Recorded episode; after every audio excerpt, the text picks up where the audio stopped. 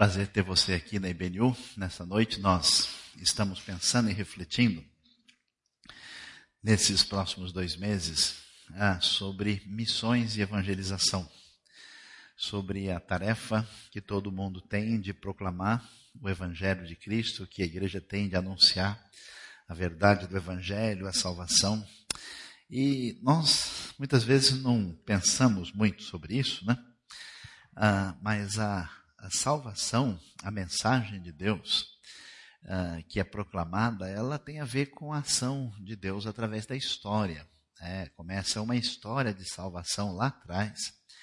E nós sabemos uh, da chamada de Deus a todos, sabemos do conteúdo que está envolvido nessa missão, mas às vezes a gente não presta muita atenção na maneira como é que Deus conduz as coisas, como é que Deus mexe na vida das pessoas que fazem parte desse projeto e como é que ele lida com isso. Então, nós vamos pensar hoje sobre missão só do coração, né? quando é que Deus, quando Deus incomoda pessoas através da história para serem especialmente chamadas para fazerem parte desse grande projeto com a missão que essa pessoa tem.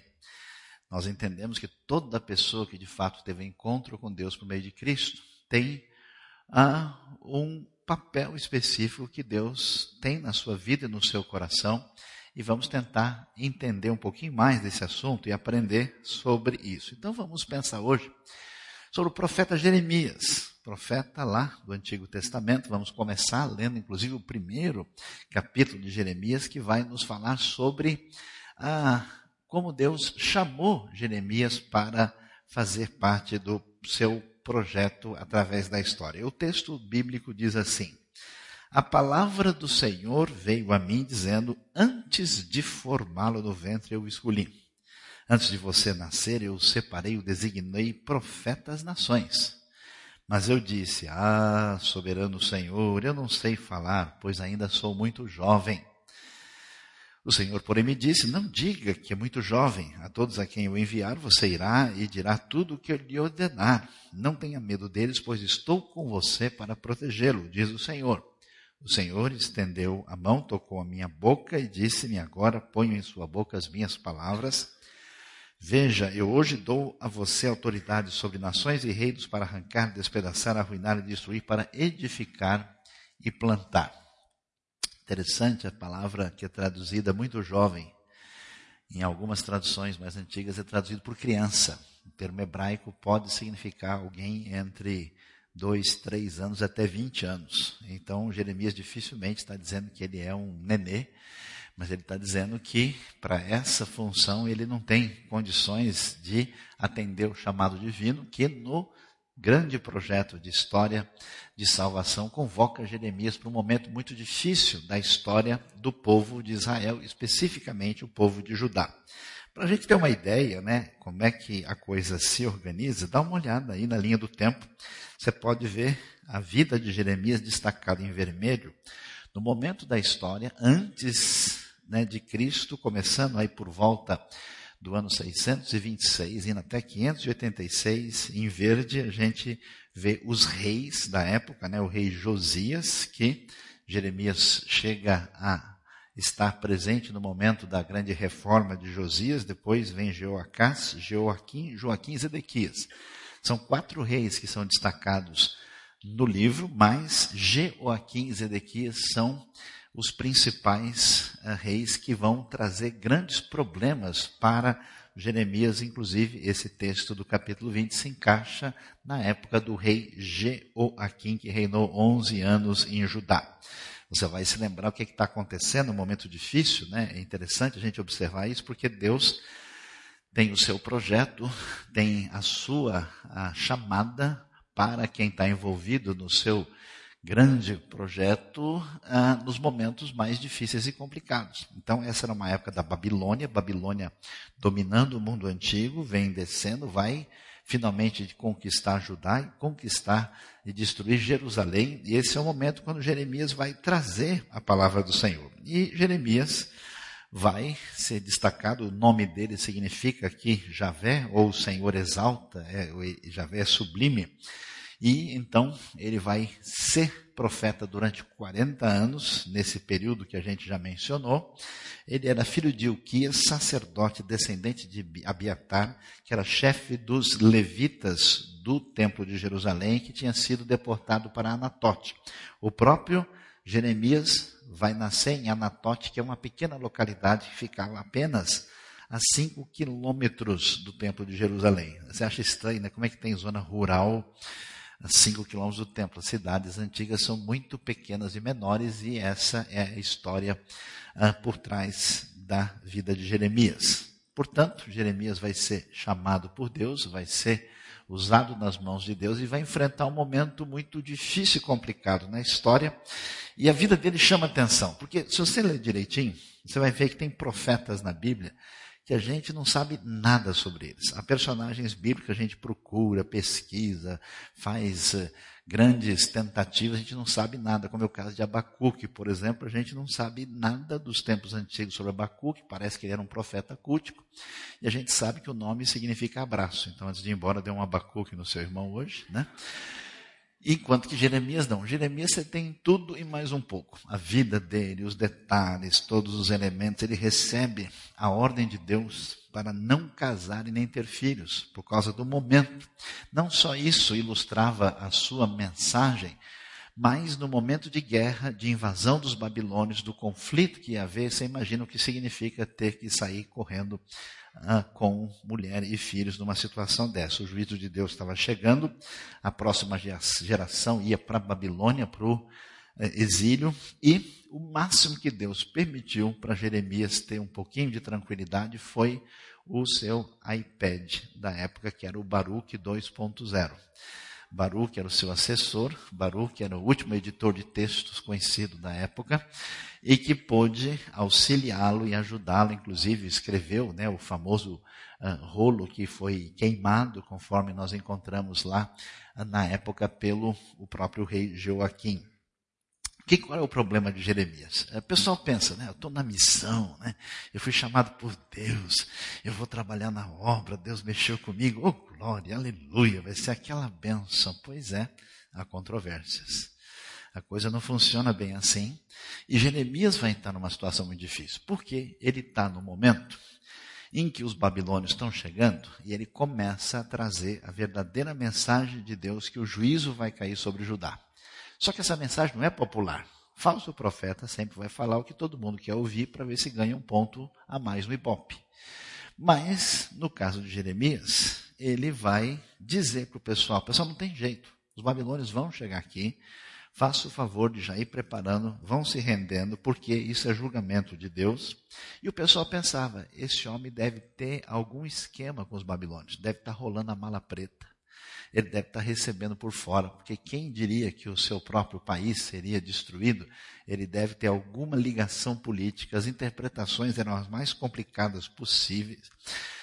E Jeremias tem que dizer uma mensagem complicada, uma mensagem não popular, uma mensagem que é rejeitada e ele tem um problema a mais. Ele ouve a palavra de Deus, critica a liderança, critica por causa dos pecados, a idolatria, toda a maldade, mas quando ele ouve a palavra de Deus, ele ouve, ele prega e ele mesmo escuta, e ele não aguenta e ele chora sem parar. Ele é atingido pela mensagem pela situação do povo de Judá e isso mexe com ele. E ele vai ter uma vida muito complicada. Eu não sei, né? tem gente assim que até quer fazer as coisas de Deus até que alguém ore feio para ele. Aí ele já desanima. Não, já que é assim, eu vou pensar, eu vou orar para que Deus é, é, me diga no meu coração o que eu tenho para fazer. Né? A, a, pessoa já, qualquer negócio, ele desanima. Jeremias foi rejeitado por familiares, você imagina só, né? Um homem, hoje no dia dos pais, que estamos falando que não teve oportunidade de ser pai. Um homem uh, que enfrentou uma situação de interruptura entre os seus próprios familiares, que foi rejeitado pelos amigos, rejeitado por vizinhos, por sacerdotes e profetas da época que tentavam dizer, né, inclusive tinham base teológica: olha, Deus nos livrou dos assírios. Deus vive aqui no seu santo monte. Ele está aqui em Jerusalém, a cidade não vai cair, o templo é do Senhor, Deus habita entre nós, né? Como os montes de Sião estão em volta de Jerusalém, assim o Senhor está em volta do seu povo. Eles podiam recitar isso e firmar e está tudo certo. Jeremias enfrenta isso, ele é rejeitado pelo povo, o povo não quer ouvir isso e os reis são seus adversários. Jeremias não tem ninguém para dar qualquer tipo de apoio a ele. Né? Eu, eu lendo o livro assim, eu esperava que Jeremias assim talvez tivesse a esposa que ele chegasse em casa. Oh, eu foi difícil demais conversar com o rei hoje. Como foi complicado. Eu passei na porta do templo, falei, mas não tem ninguém. Ele não tem um amigo. Ele não tem ninguém que possa lhe dar força. Uma situação difícil, ele só tem o seu iPad da época, o Baruch 2.0 é o máximo de assistência que ele conseguiu. Com isso, Jeremias vai parar na prisão, vai parar numa cisterna, conforme o texto nos diz. Olha, ainda dá tempo de você ir lá fora, tomar uma água, descansar e voltar para não ouvir a mensagem. Você sabe que o negócio né, é, é tá meio complicado. Aqui a gente olha para capítulo, os capítulos do livro 52, né? Você vê e começa do capítulo 2 até o 45, é tudo julgamento sobre Judá, do 2 ao 20, onde nós lemos aqui no 20, vai desde a época boa de Josias até a época de Nabucodonosor, depois dos filhos de Josias até a época do cativeiro, depois vem as profecias sobre as nações e fecha com a queda de Jerusalém, que é descrita no capítulo 52. Não sei se você sabia disso. É o segundo maior profeta do Antigo Testamento. Não sei quantas vezes você leu Jeremias. Não comenta com ninguém, vai para casa e pensa sobre o assunto.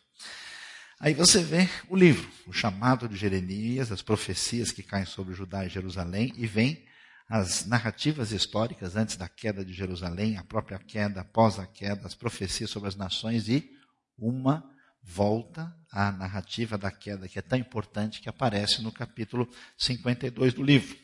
E aí nós vamos caminhar e vamos ler o texto, vamos ver como é que foi a luta de Jeremias. Esse homem que é incomodado por Deus, que tem a missão de Deus, que no plano da história da salvação, no plano da, da sustentação da nação em Judá para a continuação do projeto de Deus, esse homem enfrentou muitas coisas que a gente vai agora dar uma olhada de perto e preste atenção, porque esse texto, em muitos aspectos, será surpreendente.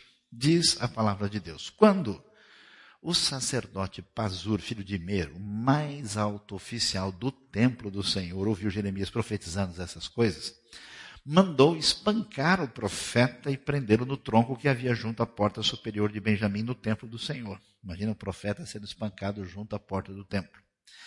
Na manhã seguinte, quando Pazur mandou soltá-lo do tronco, Jeremias lhe disse: O Senhor já não o chama Pazur e sim Magor Missabib Pois assim diz o Senhor: farei de você um terror para si mesmo e para todos os seus amigos. Você verá com os próprios olhos quando eles forem mortos à espada dos seus inimigos. Entregarei todo o povo de Judá nas mãos do rei da Babilônia, que os levará para a Babilônia e os matará à espada. E o texto prossegue. Eu entregarei nas mãos dos seus inimigos toda a riqueza dessa cidade, toda a sua produção, todos os seus bens de valor e todos os tesouros dos reis de Judá.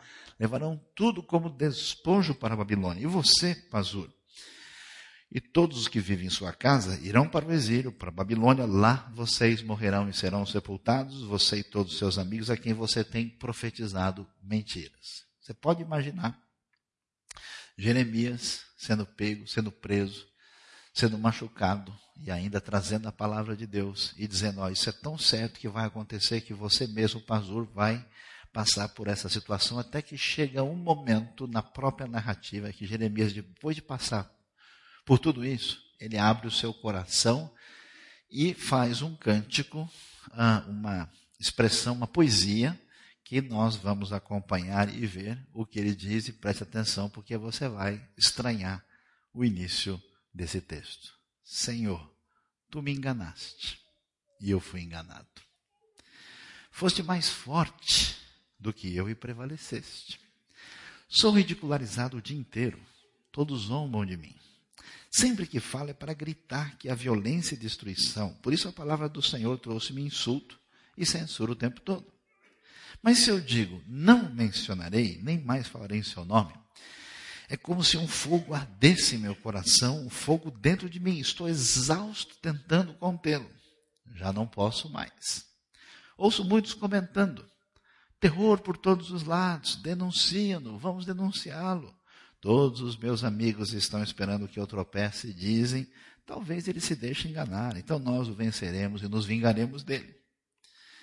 Mas o Senhor está comigo como um forte guerreiro, portanto, aqueles que me perseguem tropeçarão e não prevalecerão. Seu fracasso lhes trará completa vergonha, sua desonra jamais será esquecida.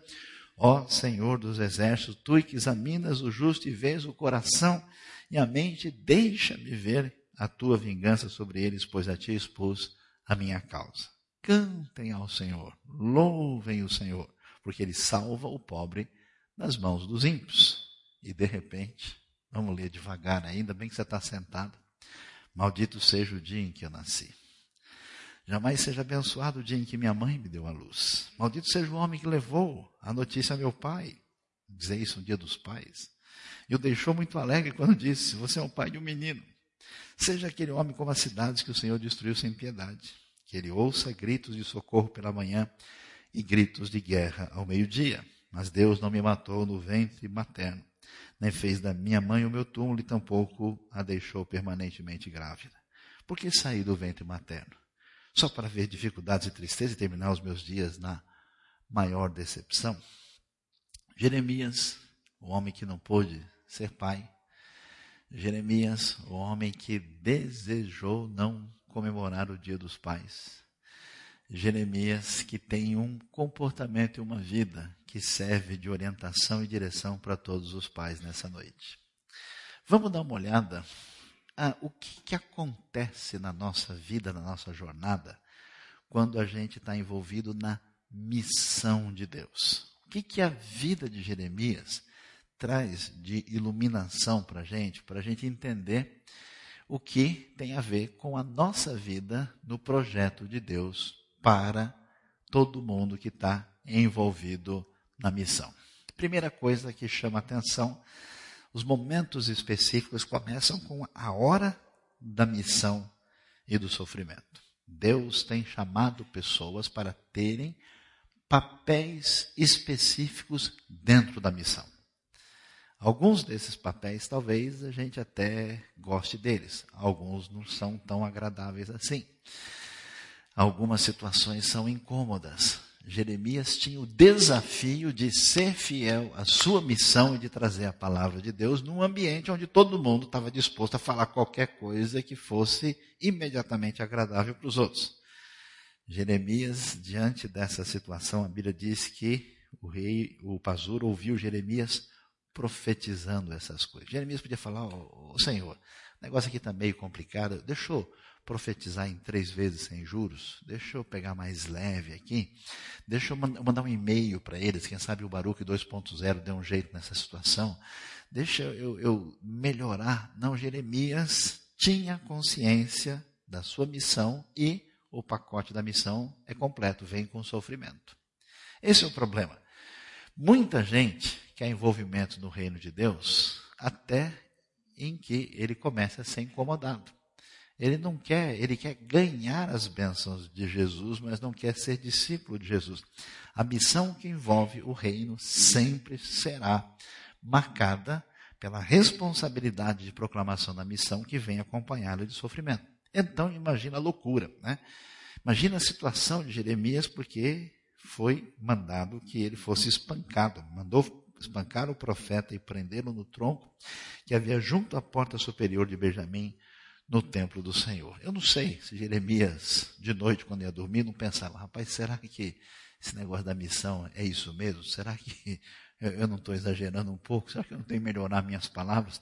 Fazer um curso ah, aí é, de oratória mais, mais dinâmica? Será que eu não tenho né, que é, ser um pouco mais adequado? A missão envolve responsabilidade que sempre vai trazer sofrimento. Que a gente imagina que se você fizer a coisa com tato e com sabedoria, você vai evitar dificuldades. Leia o livro de Atos, isso não acontece assim. Quem é chamado por Deus no projeto que envolve a missão ligada ao reino vai passar por dificuldades. Por isso, chega uma segunda questão que tem que ser considerada, que é a hora da coragem da verdade. Porque preste atenção, no momento da vida de Jeremias, ele tem um grande desafio. Por quê? Está tudo detonado. Compromisso moral foi embora.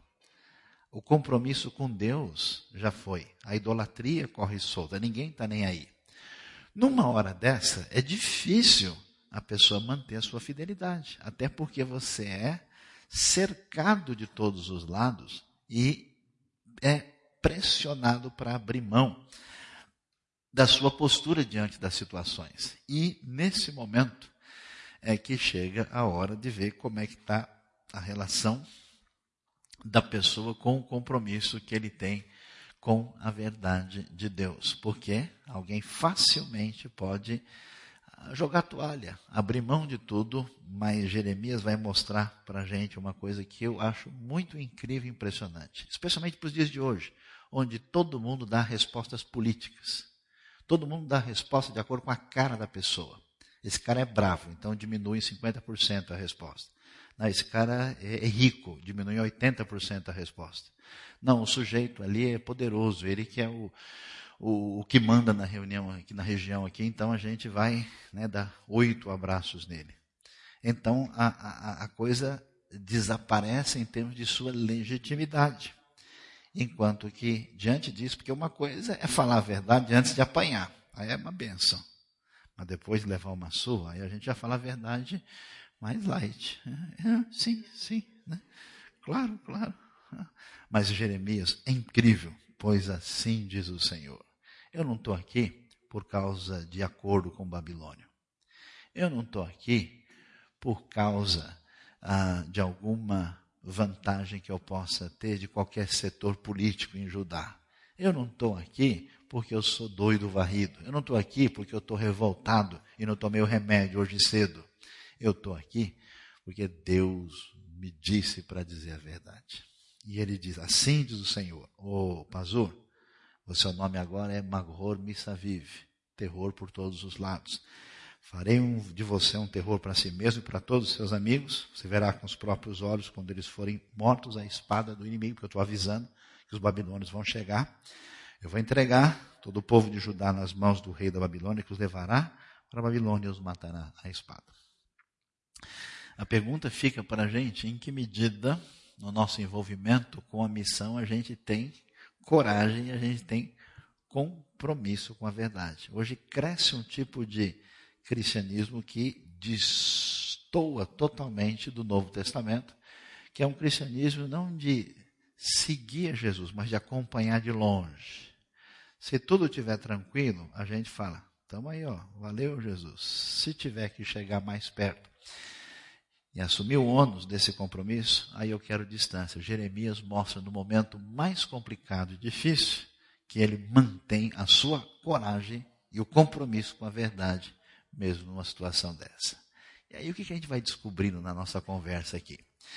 Que esse negócio de servir a Deus na missão é uma roubada. É a maior bobagem que alguém possa fazer do ponto de vista humano. Por isso que está cheio de crente velho, esperto, que já percebeu isso. Então é o seguinte, ele fica de longe, de vez em quando ele passa um mês numa igreja, um mês na outra, para não queimar o filme dele no mercado ele vai acompanhando assim mais ou menos, mas ele não quer envolvimento nenhum porque ele percebeu o tamanho da bronca, que esse negócio não é tão interessante assim. E aí Jeremias começou a perceber isso, deu uma vontade de jogar toalha, deu uma vontade de sair fora, deu uma vontade de lidar com a questão de uma outra maneira e vem a hora da luta interna. Quem não tem luta é porque nunca chegou perto ou porque está mascarando o que acontece por dentro. Jeremias vai abrir o coração e dizer: Deus, lembra daquela história? Eu não falei para o Senhor que eu era muito novo para esse negócio.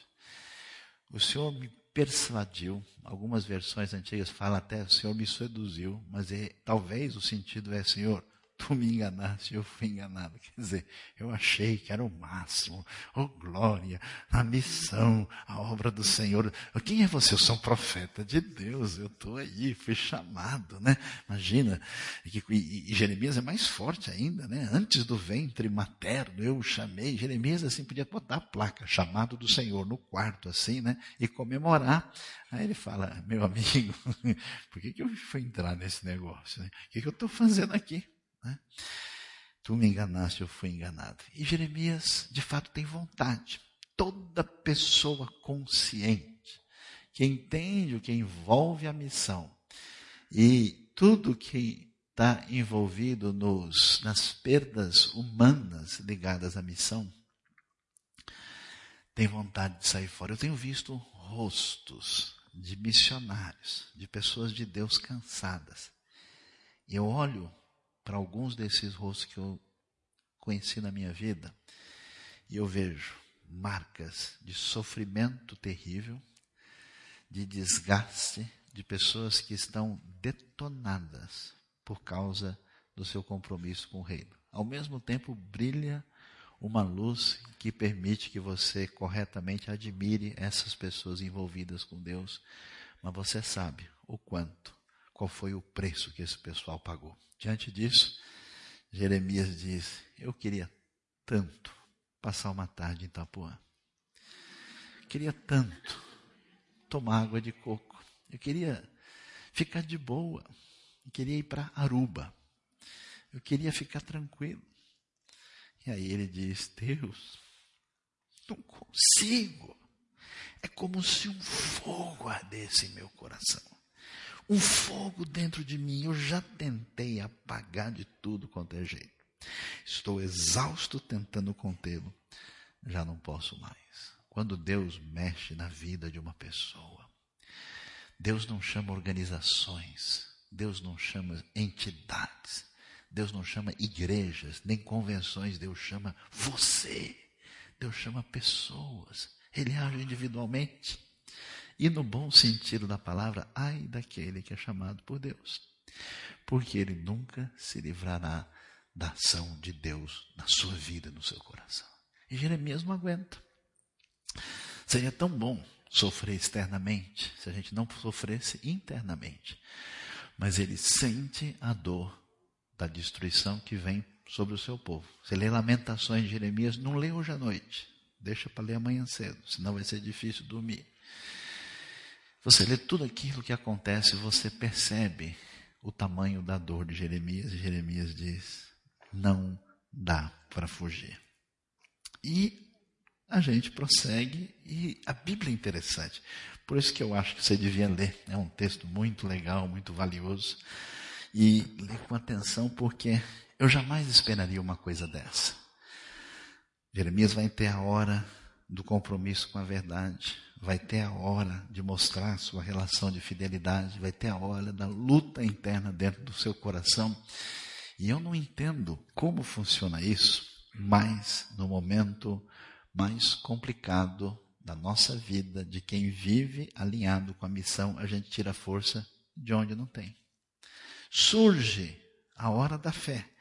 Por isso que você está lendo o texto, você assim, assusta e fala, peraí, o que, que aconteceu? Deixa eu ler de novo. Eu acho que virou a página, deu um vento. E é, eu não percebi. Aí quando você vai ler o texto diz, mas o Senhor está comigo como um forte guerreiro. E ele chega ao ponto no verso 13 de convocar as pessoas para fazerem aí um cântico de adoração e louvor ao Senhor. Cantem ao Senhor, louve ao Senhor, porque ele salva o pobre das mãos dos ímpios. Na hora de executar a obra de Deus, de estar envolvido na missão que Deus tem para nós, o sustentáculo vem com a manifestação de fé que permite que a gente tenha força e tenha condição de ver o que a gente não tem naturalmente. Porque quando você cai na realidade e você começa a perceber, primeiro, que a missão de Deus, a obra divina, é grande, é muita coisa. Depois você vai perceber que as pessoas que estão junto da gente nessa missão divina é complicado. Elas não têm condição de estar nesse negócio também. É, você vai ver toda a história do povo de Deus, a gente tenta dizer, ah não, foi o povo de Israel no deserto, não, foi o povo de Judá, não, foi a igreja de Corinto. Você vai ver, não sobra ninguém no pedaço. É complicado, então esse pessoal não tem força em si mesmo. E quando você vê o tamanho da missão, o que envolve o projeto do reino de Deus, de fato, qualquer pessoa que se torne aí refém da sua própria razão vai dizer, sabe de uma coisa? Eu vou acompanhar esse negócio de longe. Eu tenho ficado preocupado na minha vida, que eu tenho visto pessoas de valor, com capacidade, com dons e com condição, que através das suas experiências complicadas na vida, resolveram se distanciar. E você percebe que quem entra no barco só entra porque é doido e não percebe o tamanho da bronca que está envolvido no processo. O único meio de virar esse negócio é a ação de Deus no coração das pessoas que foram chamadas e convocadas. E essas pessoas vão tirar água de pedra e vão ter força da onde não é possível a gente ter força. A hora da fé é uma hora extraordinária que permite que Jeremias louve e cante a Deus e tenha manifestação de fé completa. E aí vem a hora mais difícil de entender, a hora do lamento. Qual que é o problema? Por isso que a Bíblia é a palavra de Deus. Ninguém que fosse produzir um documento para fazer a cabeça dos outros deixaria isso escrito lá. O profeta de Deus escrevendo, maldito seja o dia em que nasci. Isso não dá ibope nenhum. Isso é contraproducente. Isso é zero de propaganda e marketing. Qualquer consultor internacional falou, Jeremias, ó, tira esse negócio daí, esse negócio não vai dar certo. E ele diz, maldito seja o dia em que eu nasci, jamais seja abençoado o dia em que minha mãe me deu a luz. Qual que é o problema? O problema é que, envolvidos na missão, trabalhando nos projetos de Deus e percebendo quem a gente é e o que está envolvido nesse projeto, a gente vai claramente percebendo e reconhecendo a real dificuldade que envolve a nossa limitação e fragilidade. E toda vez que alguém dá de cara consigo mesmo, essa pessoa entra num universo perigoso que ela tem várias possibilidades de lidar com isso. A primeira é enxergar os seus descompassos, os seus problemas, a sua situação, a sua história, as suas experiências negativas e ficar como grande parte das pessoas ficam nos dias nossos com raiva de si mesmo. Que você tem de gente com autoimagem destruída, de gente com problemas sérios de falta de realinhamento pessoal, porque a compreensão desse processo gera dificuldades internas que muitas vezes se tornam intransponíveis. O outro jeito de lidar com isso é fazer o que muita gente na sociedade nossa tem feito, que é escapar por meio da alienação. Processos por meio dos quais a gente não pensa na vida, sai fora e deixa a coisa acontecer e fica o tempo todo. Você vê que tem gente que permanece desligado, mesmo que ele esteja no ambiente social, ele está assistindo alguma coisa. Ele não consegue conexão com a vida real. A outra maneira de lidar com isso é quando essas coisas nos incomodam e complicam a nossa vida, a gente fica agressivo e parte para cima dos outros. Toda pessoa agressiva que machuca os outros de graça é porque foi muito ferido e não foi curado da sua dor. Por isso, reage do jeito que reage. E Deus diz: pessoal, para com isso. Hoje é dia dos pais, eu sou pai. Então tá doendo, machucou? Conta para mim. Vem cá, senta aqui no meu colo e chora à vontade abre o coração. Existe uma santa cura da maneira como Deus nos convida, em muitos textos, a abrir o nosso coração. 1 Pedro 5,7 diz que a gente deve lançar a nossa ansiedade diante de Deus. Então, todos os nossos conflitos, problemas, insuficiências e dificuldades, Deus conhece muito mais, mesmo assim Ele nos ama. Mesmo assim Ele nos chama, e mesmo assim Ele faz coisas extraordinárias por meio da nossa vida limitada. E é incrível isso. Por isso é muito natural que o texto bíblico venha dizer que Jeremias solta o verbo, e isso não é blasfêmia. Como um salmo de lamentação, ele diz: Deus, está doendo demais, Deus, que loucura, que situação difícil é essa que eu tenho enfrentado na minha vida. Como está complicado, eu não sei nem se valeu a pena nascer. E a sua dor diante de Deus, na sua radicalidade, na sua manifestação plena, é deixada para a nossa compreensão e para o nosso entendimento. Eu não sei como é que está a sua vida. Eu não sei o que acontece com você. Eu só sei que se você foi chamado por Deus, se você é filho de Deus e Deus tem um papel, um espaço na sua vida ligado ao reino, Deus quer você envolvido nisso. Quer você respondendo a essa realidade. Eu às vezes fico pensativo porque mesmo aqui assim da frente a gente olha, né? E vai contemplando as pessoas e os olhares. E através dos anos eu tenho descoberto três tipos de olhares que aparecem numa plateia, num grupo de pessoas. É tão gostoso e bonito, chega a dar força no coração da gente. A gente canta junto com Jeremias quando você vê aquele olhar brilhando. Aquele, aquele negócio de quem está sintonizado com a vitória, o poder da graça de Deus e está com o coração lavado, assim, novinho, né? E está feliz da vida, comemorando, você vê assim, a gente brilha e mexe e acende a lanterna aqui dentro. Você vê um segundo olhar de pessoas é, que estão doendo, que estão com sofrimento, que está machucado. Eles tentam dar uma desviada, dar aquele, aquele sorriso assim, né? Fabricado rápido assim, aquele que dura três segundos e meio.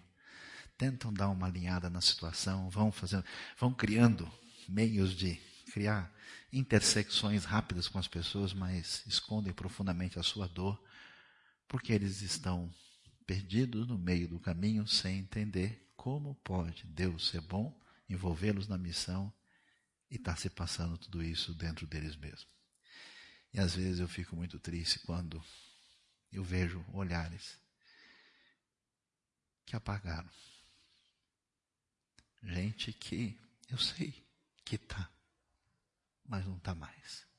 Desligou, desconectou, doeu muito, ou decepcionou-se demais, ou frustrou-se demais, ou não entendeu os caminhos de Deus, jogou um monte de areia na fogueira, apagou. E tenta escapar e se proteger de toda e qualquer palavra de Deus. Não deixe acontecer isso na sua vida. Porque quando Deus que é o Senhor da história, mesmo quando a Babilônia destrói Judá. Mesmo quando ninguém pode imaginar onde Deus está quando o templo dele caiu. Mesmo quando pareça que não tem solução, Deus é aquele que mexe lá no fundo da nossa vida, do nosso coração, da nossa alma. E o fogo que começou dentro de você não tem como apagar. Eu fico feliz porque eu tenho visto gente em que a pessoa conta a sua história e diz: Pastor, eu tentei fugir de Deus. Eu fiz de tudo. Fui para lá e para cá. Um belo dia, ah, um belo dia. Ele me pegou no caminho. Chorei que nem uma criança. Fui atingido por Deus, porque o fogo não tem condições. Jeremias jogou toda a represa do Rio Jordão em cima dele. Tudo que fosse possível não dá para conter. Baixa sua cabeça, vamos orar.